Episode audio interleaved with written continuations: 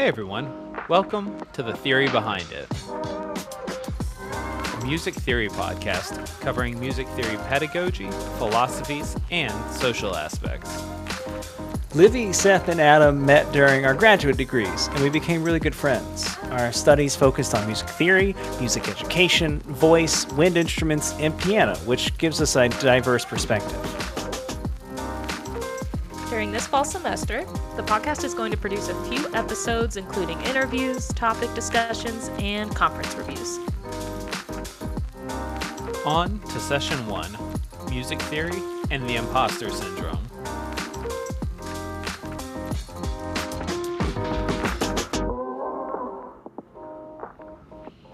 Hello, and welcome to the show. This week, we're going to try out a new segment to start the show called Helpful or Not Helpful, where we're going to discuss new ideas or new tools that we discovered for teaching, and we're going to decide if they are helpful or not helpful. So, Seth, what did you want to share with us this week? So, I learned about Chrome Music Lab this past spring, and it's created a lot of new teaching opportunities in my elementary classroom.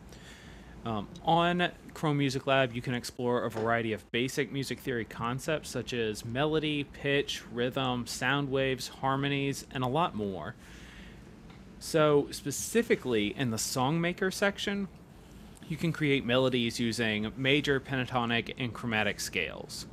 The notes are color coded the same way that boomwhacker instruments are and can easily be associated with solfege because those boomwhacker instruments a lot of times are like okay, red is for do, re is orange, mi is yellow, and they stick to the same color pattern. Sometimes it's a different brand, but generally they've agreed with like that color scheme. Um, so I was wondering for you guys, do you guys think that we could use this in some way in like beginning either aural skills or music theory, uh, where somebody may have had like a very specific instrument that they were good at. Like maybe somebody was very, very good at the clarinet, but that didn't necessarily mean that in their time during high school band they got a bunch of like music foundation listening skills, and then that's what we're asking them to do. So I have a tiny bit of experience with Chrome Music Lab. I don't remember it super super well but what i do remember um, i'm not sure how i would incorporate it into an undergraduate classroom um, at least not the type of undergraduate classroom that we've all taught in for music majors, maybe like a music appreciation or something like that, I could see. Um, but the way that I was using Chrome Music Lab before was in a high school music appreciation class, and it worked great for them. So these were kids that didn't have really any um, steady musical background. They weren't in band or choir or anything, they were just in music appreciation as an elective. And so it was a really fun way to get them involved with the concepts of pitch and melody without having to read sheet music or play an instrument. And they actually really enjoyed it. So it was really great for that. Yeah, that's that's awesome. So I guess in a similar way, uh, Sarah and I are working on like some similar uses to incorporate like for general music on like the college side um, mm-hmm. where she's teaching just because somebody that's never had a music class and coming from like a rural background or something where there may not have mm-hmm. been mm-hmm. electives teachers on campus it's hard to just explain like yep this is what melody is and you should recognize that all the time onto like this bach fugue and then you get lost Mm-hmm. So, Adam, any thoughts? I got distracted because I just started playing around with it. This is really cool. That's oh, have, have you not looked at Chrome Music? No, I've never looked at it before. Oh, okay. This is great. I like this. Yeah, yeah so really fun, especially for younger kids like who are just now learning about this stuff. I might have a future in this. I don't know. Like I'm, I just sort of came up with a little bit of a bop. It's really um, fun. Well, so just to talk about it for a little bit while Adam continues to play around and use his thoughts. I've done things where um, in Songmaker you can go into the settings and expand the range to three octaves, with the idea being that you're not writing a melody that's three octaves wide, but if you do that, you can write your own harmonies underneath. And so you could show students simple things of like, here's how you stack a harmony. Like you have a note, you skip a note, have a note, skip a note, have a note. And it's like, that's a basic triad for us. And then kind of get them used to like making that, even though it's they're not using actual note like music notation that we're used to if that makes so like that was Yeah. one way that they could get used to like stacking the chord and then you still have to go back later i guess maybe livy this is what you're talking about of like you could still teach a basic concept mm-hmm. but then when you ask them like okay yes you can write your like four chord in c major but can you also write a four chord in a flat major? That then if they freak out like you know you can't add flats and stuff in this. You could mm-hmm. still get the concept of like okay i have a note skip a note have a note skip a note like there's my triad um, but I was this seems a lot more geared towards like a like a just a digital production sort of deal because when you look at some of like the the DAWs or the re- recording software that people are using now, it, it has like not the notation thing, sort of the thing you're talking about, like the notes are stacked on top of each other. I, I don't know what that like sort of notation is called. So that's the only thing I think that it's it's definitely definitely geared more towards sort of that digital production, and it's missing what we would consider to be like regular Western music notation. And so as far as like using it in like a college course or like an aural skills class, I you'd have to be able to like read both of these and understand these. And a lot of times we're trying to push students to get better at reading Western music notation. got you So there just might be like a conflict of, of interest or how you spend your time there. Um, that's not a bad thing though, and I think that our, our students should get a lot better at, at using these sort of DAWs and, and music production stuff like that. Like that's something I can improve at. yeah It's like this different style of notation. That's just a good tool to have. what do you think about um like if you wrote out a simple melody like mary had a little lamb and uh you know everything's in quarter notes because a lot of our beginning aural skill stuff is also in quarter notes like you're not trying to write a complex rhythm but you are kind of getting them to hear stepwise motion and other things like that. And then like the first homework was just eliminating one of like notes from the melody. And so it was like you know what the melody sounds like. Can you kind of like visually follow what's supposed to happen? Do you think that's like maybe a remediation kind of a thing? Of like if a student came to you and asked hey is did you send us your bop Yeah, I did. It's really good. All right. Well, if anybody's interested in Adam's Bop, we will, you know, probably post it along with the episode or you could just play it right now. I'm, I'm not not trying to self promote like that, but not trying to Okay, let's let's see. I don't know where it's going to open though, is the problem. All right, I don't think it's going to let me do that. oh never. Oh wait, wait, here, here. I got it. I got it. You got I know what to do. I know what to do. Okay, guys. We are all waiting. There. Now you can just click on it in the Google Doc. Well, you didn't make it a link. I don't know how to do that, my man. Uh, right click. Hell yeah. All right. I'm going to hit play. Hopefully, this comes through.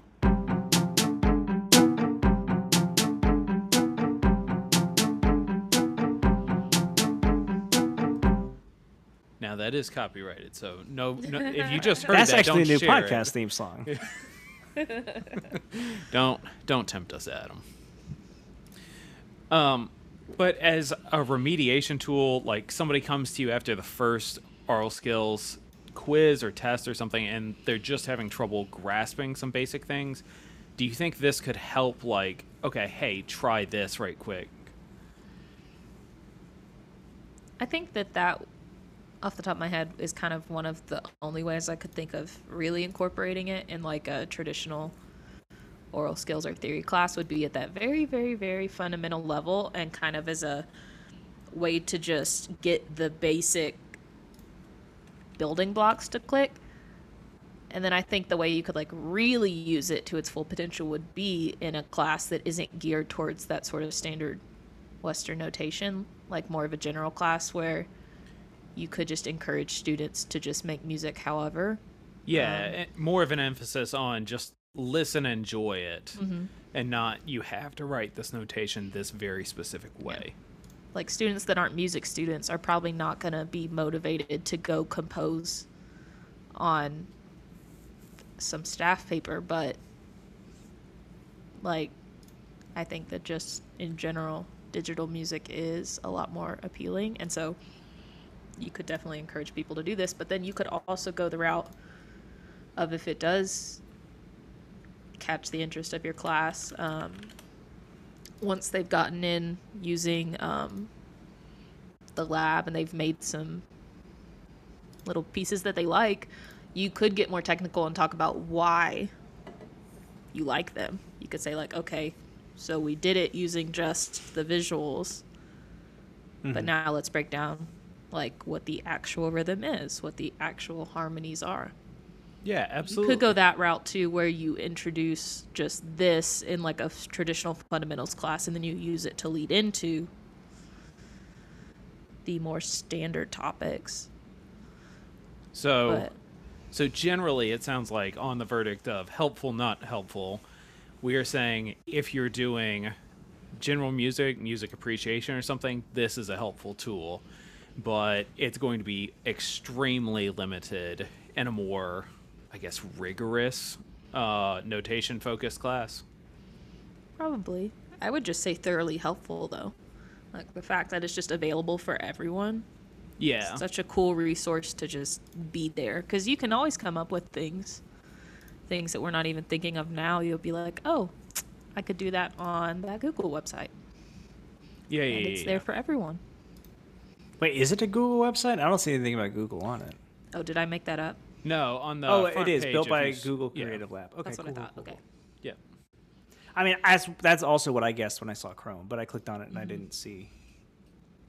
I didn't see anything specifically. Yeah. No, that's really cool. I like that. It's definitely fun to play around with, and uh, I think it, it's probably more geared just toward kids than a, than a college classroom. But yeah, you, there's definitely ways that you could if you got really creative with it.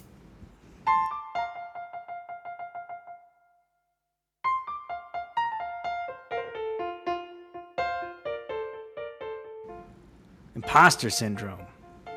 It's the persistent inability to believe that one's success is deserved or has been legitimately achieved as a result of one's own efforts or skills. And if you think I did a good job with that definition, I'm an imposter. Seth wrote that for me. While this can occur anywhere, many face some sort face some form of imposter syndrome during one's time in the field of music and academia. It's definitely not limited to the field of music. Uh, you can experience imposter syndrome in anything, uh, including professional stuff or just in your hobbies or your personal life or anything like that. But I feel like it's a pretty common and standard experience to have in in the field of academia, and it's something that I have faced a great deal. Um, and something that I'm still trying to work through to this day. So I guess Seth, and, Seth or Livy, do you, do either of you guys have uh, experience with with feeling some imposter syndrome? So, when I when I'm by myself, no, but absolutely, I remember starting freshman year and people questioning why I didn't know certain songs or couldn't just like hum random like Beethoven melodies. It's like, mm-hmm. why why would I know that? Like I kind of know the third symphony, but that's cuz it's or no, sorry, not the third. It would have been the fifth symphony. Would have been the one. If you were like, "Do you know one? Can you hum it?" It would be that. But like, no, I don't. This isn't what I listen to or what I'm exposed to, and so, especially I probably the first year or two, it was frustrating to think like, no, I I love music. This is what I focused on in high school. This is what I want to do the rest of my life. Why am I being made to feel like I don't like music or don't know something about music? Mm-hmm. I had a very similar experience with that, where at, at some point I think my theory professor was like, "Yeah, it's just like in Brahms' Fourth," and he could tell that I didn't know what that was, and he was like, "You what? You don't know? Well, you know, one day if you want actually if you actually want to do this, uh, you'll learn it eventually." And so there was like a time in, in undergrad when I decided that because I worked as a work study in the library. So while I was just sitting around, I was like, I'll walk over to the scores and I'll just pull one score off the shelf every time I come into work. And I'll just analyze like a movement of a of a symphony piece at a time and just go through it like that. And maybe that would have been good for me, but I also think that's sort of unrealistic and kind of an insane way to go about learning music theory, especially because I managed to get a master's degree without knowing what any of those are. I still can't. I don't, But- still don't know what Brahms Adam- fourth is. Adam, the great composers that we study, they did that exact thing. They just looked at scores of other people all the time. Yeah. Livy, what about you? I feel like it's gonna sound really dark, but I feel like my entire career in music was defined by imposter syndrome. hmm in that I would say in high school before I got into music fully full time, I felt no imposter syndrome in like any of my academic stuff. Like excelled in that and just came kind of naturally to me. And the music was the one thing that didn't. And I, for some reason, decided that's what I'm going to stick with. I'm going to go that route. Um, Hmm. Interesting choice. And then in undergrad, certain aspects of it, again, came really naturally to me, like the harmony class side of theory and the more just academic subjects like music history and um, since I was an ed major, those kind of classes uh, did fine there. And then like ear training, horrible time. Um, and then as a performer, struggled with some really fundamental aspects of saxophone. So I was just like, what am I doing here? But made it through that. And then I was like, okay, so theory, I'm good on. I'm going to go do a master's in that, which I did love. But even then, still can't sing to save my life, all that kind of stuff. So I'm like, uh, what? Like half the time, I'm just like, what am I even doing here? Which again, sounds like I'm having a horrible time, but I do love music, loved getting my master's in theory, would love to continue teaching it and all that stuff. Um, I think I'm just in my head about it. I have a much better time when I'm in a room teaching people than when I'm evaluating my own performance hmm. and things. Well, but I think there's also so I think part of it is when you just get to do things, there's you don't worry about like, oh, I can or can't do it. But then depending on the music teachers you have, whatever area it may be, sometimes there still is this toxic vibe that you get of well, I had a hard time going through this course or whatever that I'm teaching, so you're going to have a hard time. Or Mhm. like, well, I didn't, you know, really master this until I did all these things. So I can't like you're not considered a master or knowledgeable about this because you haven't spent the same amount of time.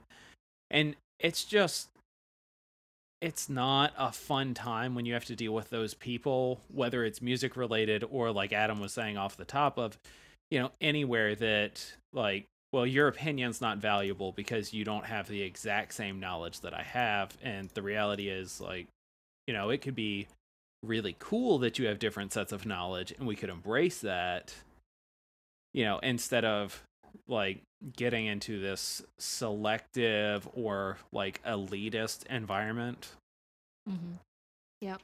The what you just said just kind of gave me another thought, which is you have those kind of toxic people. Um, I wouldn't call them mentors because a good mentor doesn't really have that kind of attitude, but you have those kind of toxic um, people in music. But then on the other hand, I feel like we've all encountered people that are kind of like, sorry, um, you have people that are kind of on the other side of the coin where they are very enthusiastic teachers. They legitimately want the best for you. But some of them are so capable in like music just comes so naturally to them. Every facet of music, it's like they live it, they breathe it. Um that they just cannot relate to certain things not coming to people naturally. Yeah. Um, I always eh, honestly struggled more with those type of people um, and both as teachers and as friends. Like one of uh, my roommate in undergrad is one of the most talented musicians I feel like I've ever met. Um, she is just like so deep within her, her musicality, and she has one of the craziest ears of anyone I know. And she could rationally understand how I didn't hear things the same way she did and how I would struggle with certain things, but it's like on a certain level she couldn't really empathize because she didn't know what it felt like to not be able to do those things. She always could do them. And mm-hmm. you have teachers that are like that as well and even if they legitimately want the best for you, they can throw out suggestions but they don't really know what it's like. Um yeah and those are I, those are honestly even harder for me to deal with because i'm like i know you're so nice you care so much but like just get out of my face you don't know. Yeah i mean not to not to name names but our advisor was kind of one of those people. That is who i was thinking of right exactly, exactly. and that our advisor like no no sacrifice was too great. He like every like the entire arc of his life was making every possible do, sacrifice to get to where he is today. To to be able to, he was a, a brilliant performer and, and, musician, and also just a brilliant theorist and writer, and also like a teacher and stuff like that. Like he was great at every every part of it that you sort of think like I want to be good at that. He kind of was good at all those things. And he adored his students and he cared a lot about us and he really did want the best for us. But it always made you question yourself like if i'm not making the same sacrifices that this guy did or i'm not able to play my instrument at the level that this guy can like what am i ever going to do? Like how how am i going to reach this position that i also want to have? Like one day i'd like to be like him but i'm on a completely different track in life than he is or that he was you know? And that i found that to be very intimidating. Well and with that i think there's like even once we got into degree programs and it was like, okay, next stop, next step job wise, here's where you could end up, that it still felt like, but I don't really have a a lot of options to use or something. Like there's mm-hmm. I only see one route and that's where I think part of the frustration is like if you said, "Yeah, I play trumpet and I'd like to do that as a job," and then you look at Louis Armstrong or Miles Davis or something, it's like, okay, well, if I want to be a good trumpet player, that's what I have to be. Then like that's it's an impossible task to look at and be like, that's you know, that's what I'm trying to live up to. Mm-hmm. Yeah, and not understanding like, hey, if you want to play trumpet, you can make a living teaching lessons. You can go find a daytime job as like a band director, or you can find a church job that's going to pay you.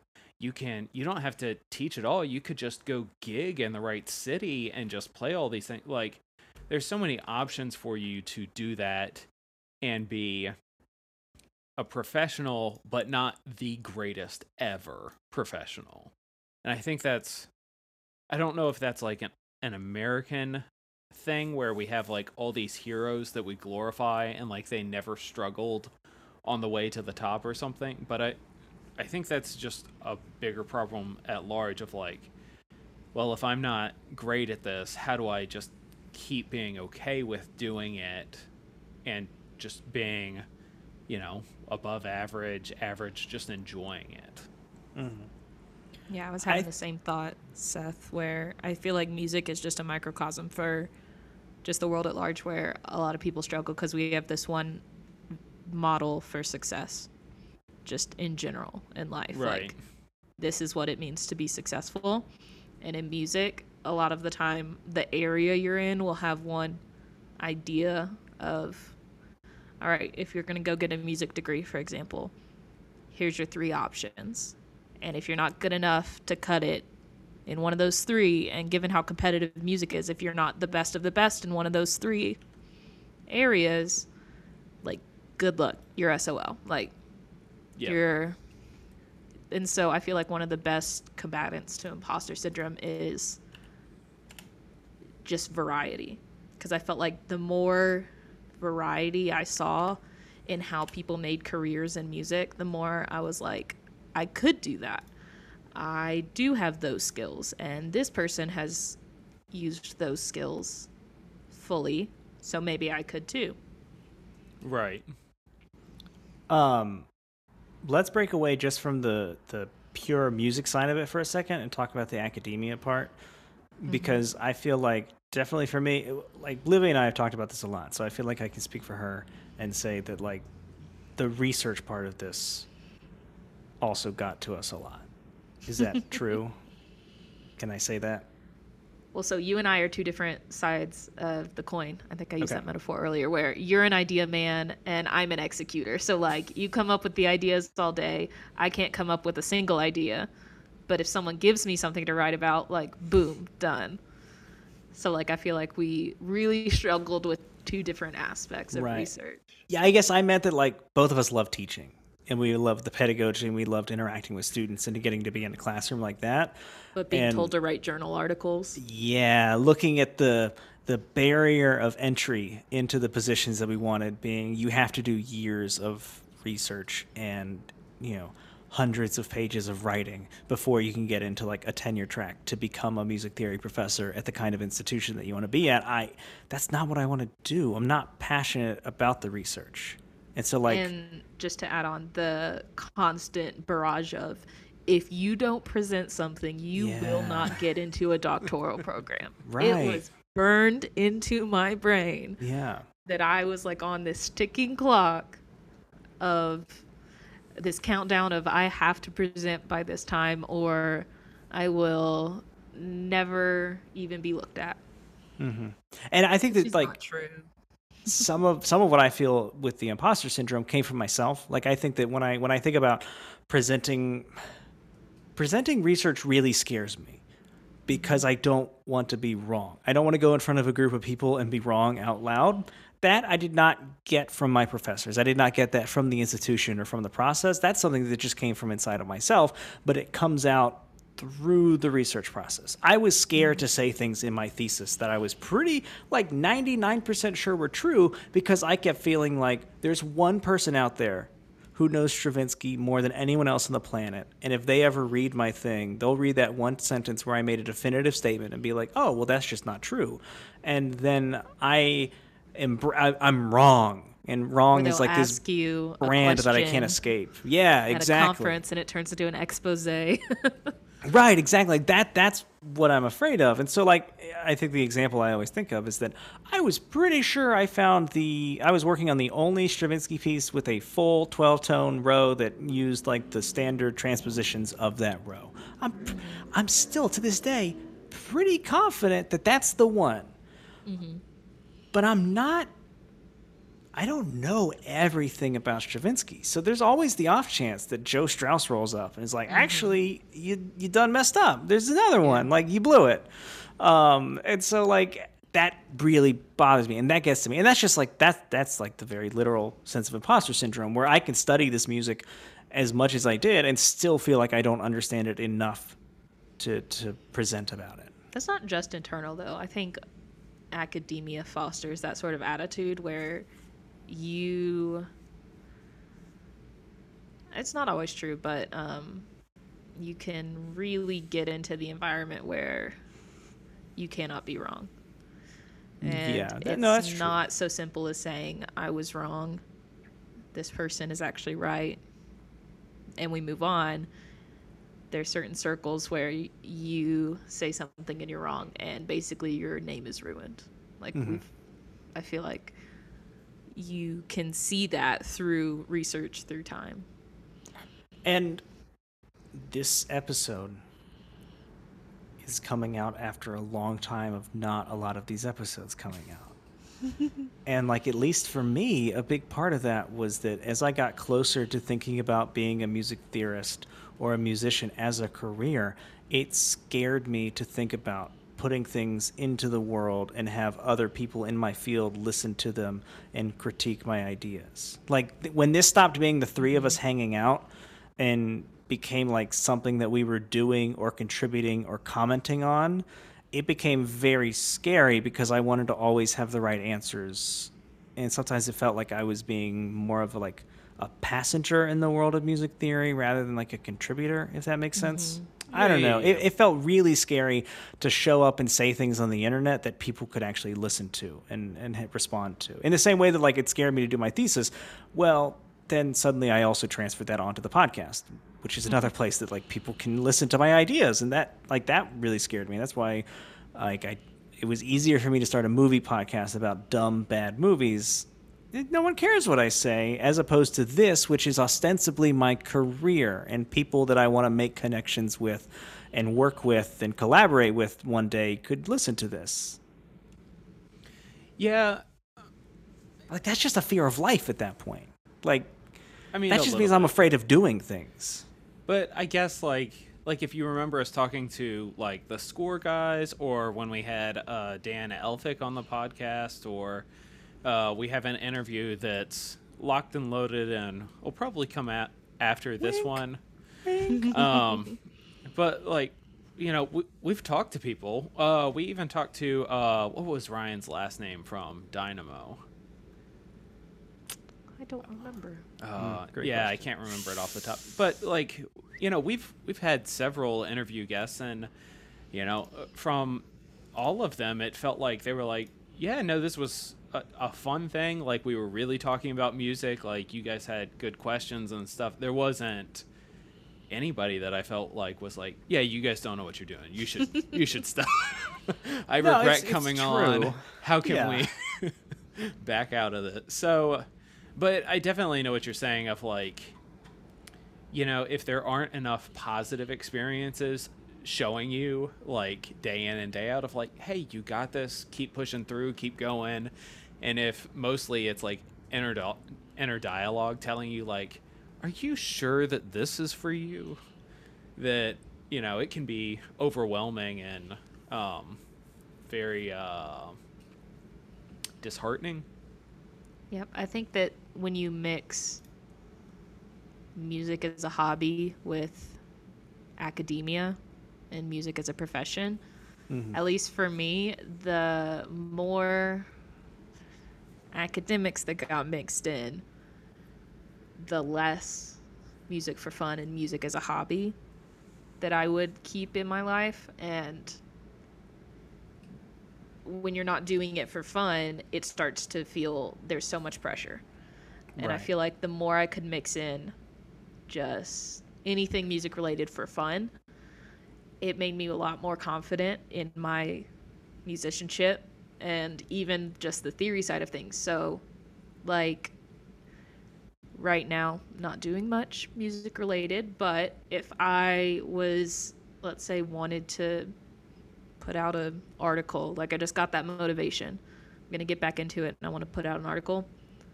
I feel like it'd be a good idea for me to also start like playing my instrument again, also, or like play in a little group, something like that. Because making music for fun helps mm. reinforce why I'm like qualified to talk about it.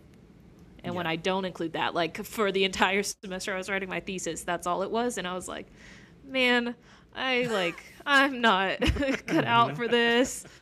I, I've never even heard music. Like, I didn't even like the music I wrote about. I liked the ideas in the music I wrote about. Was it enjoyable to listen to? Not at all. Like there was no fun in that. yeah, it's just so much more pressure when it's just you're just trying to present expertise. There's not like any joy in it, which I love the music I wrote my thesis on, so that wasn't an issue, but it's like I had never performed it. I had never even seen it performed live. Um it's like I was just I had this idea that I was proud of, but from that point it was all just okay, I have to prove that like I'm good enough with this paper. Yeah. For me, just a lot of things have been going on in like my own personal life that are making me feel better about like my career and the the stuff that I want to be doing. Um I like I for one thing I just start, I started seeing a therapist. Uh, I'm in a more secure place in my life, like financially and personally, than I have been in the last two to five years. Um, and so just like a lot of things like that, I think when also your own life and, and self confidence gets more secure, it's it's easier to do those other things. And so like I am sort of looking for opportunities. Like we're doing a podcast right now. Um, I'm more willing to think about a future working in academia and working with music theory than I have been basically since I finished my thesis, because I'm feeling better about myself as a person than I was when I finished my thesis. Yeah. But I think part of that is also like Livy was bringing up of the master's program is so short. You're like, I need to do all of this work in two years, and then, okay, well, if I'm going to teach at a college or something, I need a PhD. So, mm-hmm. I like if I'm not in a PhD as soon as I finish, like, what am I doing? And so, uh, you know, I think like I had things to do, and but I think that that was a frustrating thing for you, Adam, of like, okay, well, what is the next step? Like, right? What do I do? So, and because I got so stuck in the thesis, I didn't do all the articles and stuff that you need to do to get into a doctoral program. It's a yeah, it was a big mess. I even I even applied to a doctoral program last year and got rejected because all I have is my thesis, which I still pretty happy with. Like I think it's a good thesis, but you need yeah. more than that. And so, you know, I have to work myself up to that at some point so I can do that. Yeah. I don't know. I think that imposter syndrome is so tied into your mental health. Very mm-hmm. similar experience, Adam, where it's like my mental health was at a bit of a low during mm-hmm. our master's program. Yeah. I feel like Adam and I were just hanging out in the depths for uh, that for last sure. year after Seth left. That's not a metaphor. The the graduate assistant office was called the depths. There you go. It was a janitor's closet for everyone it, who didn't know. It, it wasn't exactly bringing joy to my life, yeah. but um, we would just sit in there. Like, that, oh my god! I wasn't I wasn't doing great. The stress piled on made me feel less great. I feel less great about myself, so I feel less qualified to do anything. And it's like this yep. big spiral. Yeah. But stepping away from it and also tackling my own mental health, similar experience to Adam, just kind of getting my life together. Now I'm like, hey, I have something to bring to the table. Like, mm-hmm. I have self worth, which yeah, sounds exactly. so dark, but it's like I, no, I have, I have like, worth.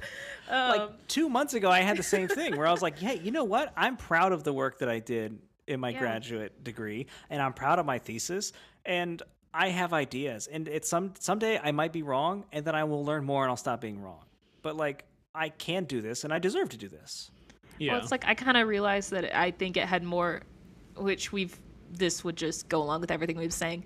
The imposter syndrome I was experiencing uh, as a musician had way more to do with me than anyone around me, and more than my actual skills, and more to do with mm. my mindset because.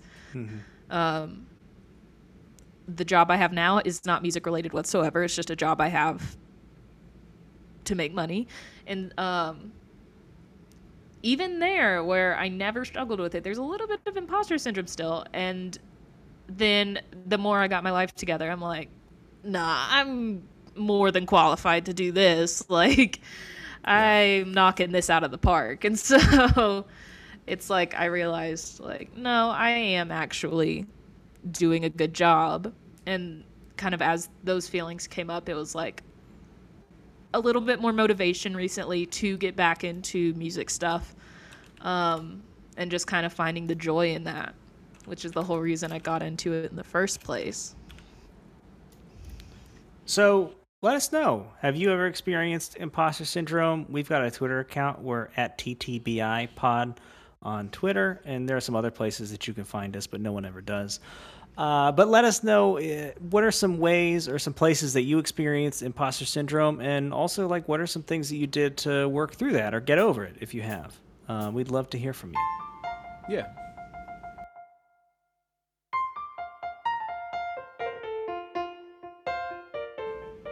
All right, I hope you guys have enjoyed the episode so far. Um, there was a lot of discussion on there. I hope hopefully you took something out of it. We're going to move into a new closing segment um, where I kind of just ask Adam and Livy for advice because, similar to the imposter syndrome, um, there's things in this world that I don't know and I will never know. And I've come to accept that. So um, I'm asking Adam and Livy for help, and maybe on different weeks we'll switch to one of them asking the other two of us about something. So, at some point, I remember seeing that an artist named Machine Gun Kelly had a diss track or beef with Eminem. Don't fully remember what it was, just remember that it was a thing. Um, not unreasonable, but you know, whatever. So I guess I thought it was new white rapper calling out the old white rapper. They both have like neon. I do believe it does work by Highlander rules. yeah, I mean, at least for the two of them, that's what I thought it was. Um, and, and I assumed it was, you know, just like a publicity stunt of like, hey, if I just call out the biggest name and like I do it on YouTube, I'll get a million hits. He might have to respond to it. He probably will, because I mean, sometimes he can't help himself. Like, whatever. So, anyways, other morning, I I downloaded Tony Hawk because it was free on PlayStation. So I'm kind of like messing around on there, playing it, whatever. And this song comes on, and I was like, "This is a very emo song." And then I saw the name pop up of Machine Gun Kelly, and I was like, "Wow, is this what his music sounds like?" Because it reminded me of like Fall Out Boy, Red Jumpsuit Apparatus, or like borderline Post Malone, except like a more moody Post Malone, but definitely not Eminem. And so I just, guys, does anybody know why that beef was a thing? Or am I making it up? I don't know why it was a thing, and I don't really listen to Machine Gun Kelly. But I'm pretty sure he was a rapper and then got dunked on so hard he had to switch genres. that's that's the understanding that Twitter led me to believe after that happened. Well, that that's very funny. I I guess that makes sense. So I did Only one of them gets to wear Megan Fox's blood, though. So, like, who's really winning? Eminem is. Oh, Yeah. r- well, right. I just also like since since I heard it on Tony Hawk, I was like, it does does all of his music sound like this? Is this just a one hit thing he's got going on? And the first like as soon as you click on a song and the little like mini clip that's playing on Spotify is him with a pink guitar, and it was just like this guy ever called out Eminem for something? what is going on? I was annoyed because he did a music video where it looks like he's in the hallway from Twin Peaks, and that was just some sort of sacrilege to me. Didn't like that at all. Get out of there. It's not yours. No, that absolutely makes sense. Um, well, thank you, Adam. Um, I mean, I think I think that basically answers it, right? Uh, his Um, new album is called Mainstream Sellout, so it seems like he's leaning into it. I mean, again, he's got Megan Fox's blood somewhere on his body, so I like, I, he'll probably be fine. You know, I, I would argue that he has more money than I do. Maybe not more happiness, but definitely more money. Adam, you were looking so intently, and I feel like you have something to add. No, I really Well- don't. I was looking at all of his album covers and everything on Spotify and decided I don't think I ever really need to pursue what this guy's into. No, no, no, no. Um, but it looked like you were reading something and were very interested and engaged. And I was like, Adam might have like a, one- a one-liner, for something No. for us to end on. But I do not hold the skeleton key to Machine Gun Kelly. um, anyways, thank you guys so much for listening, and we'll catch you next time.